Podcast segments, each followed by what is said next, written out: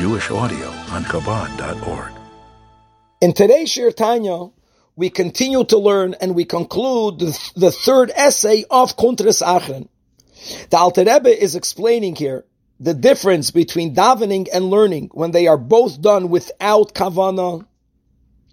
As we learned in Tanya proper in the first section, that when a yid davens, when a yid learns with kavana, Kavana here means with love and awe of God. And generally we have two levels of Ahava and Yira. We have a love and awe of God that we create, we give birth to through our meditation and contemplation about God and godliness. That's a higher level of Ahava and Yira. And if a person takes that love and fear and invests it both in davening and in learning, they both go up to the world of Bria. If a Yid revealed the inborn natural love and fear that every Jew has, we all have ahava misuteris.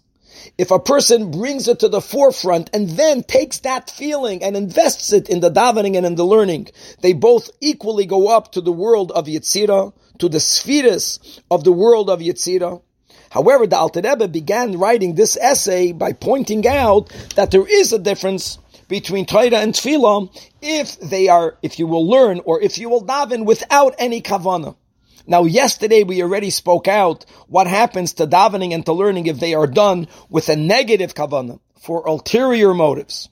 Actually, over there, tefillah is, so to say, easier to redeem than Torah. That's yesterday's year. Now we're going back to the main content of the third essay, and that is as follows.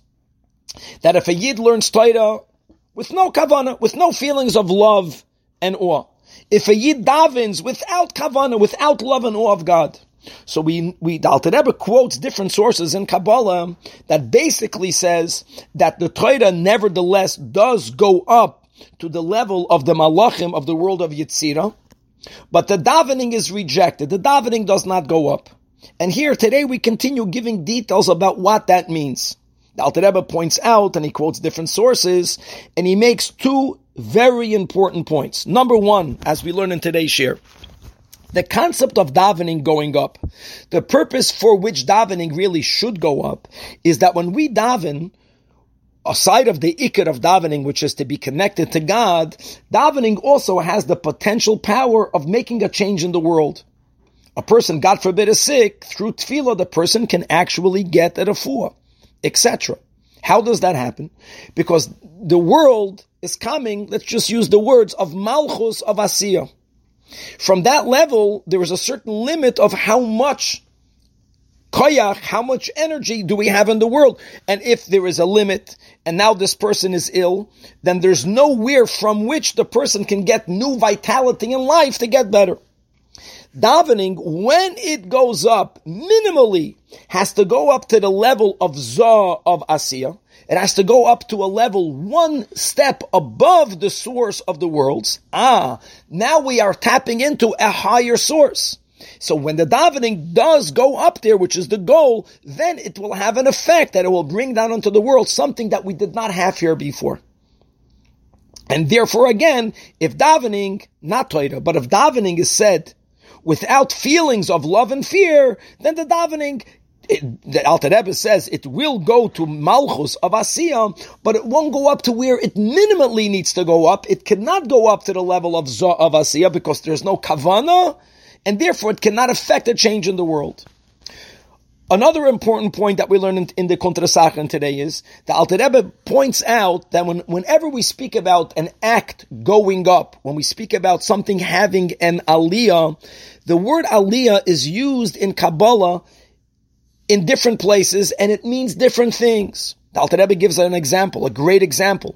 We do read that when a person does a sin, God forbid, the sin goes up and it makes a blemish in the spiritual worlds.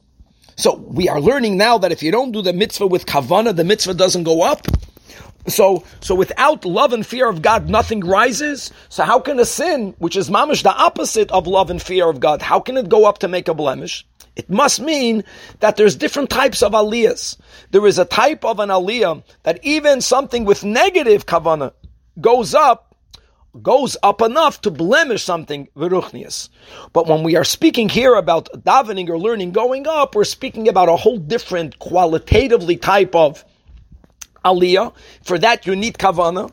And conclusion is davening without kavana cannot go up higher than malchus of asiya. It cannot bring forth, bring down onto the world any new additional chayis vitality. It cannot change the world. However, learning Torah, as we learned in yesterday's Shiur Tanya, being that one needs to invest one's Chabad to the understanding of the Torah, as long as the person is not learning for a ulterior motive, even if we're not yet feeling love and awe of God, yes, Torah, even without kavana, goes up, has this qualitative type of aliyah all the way to the world of the malachim, of the world of Yitzirah.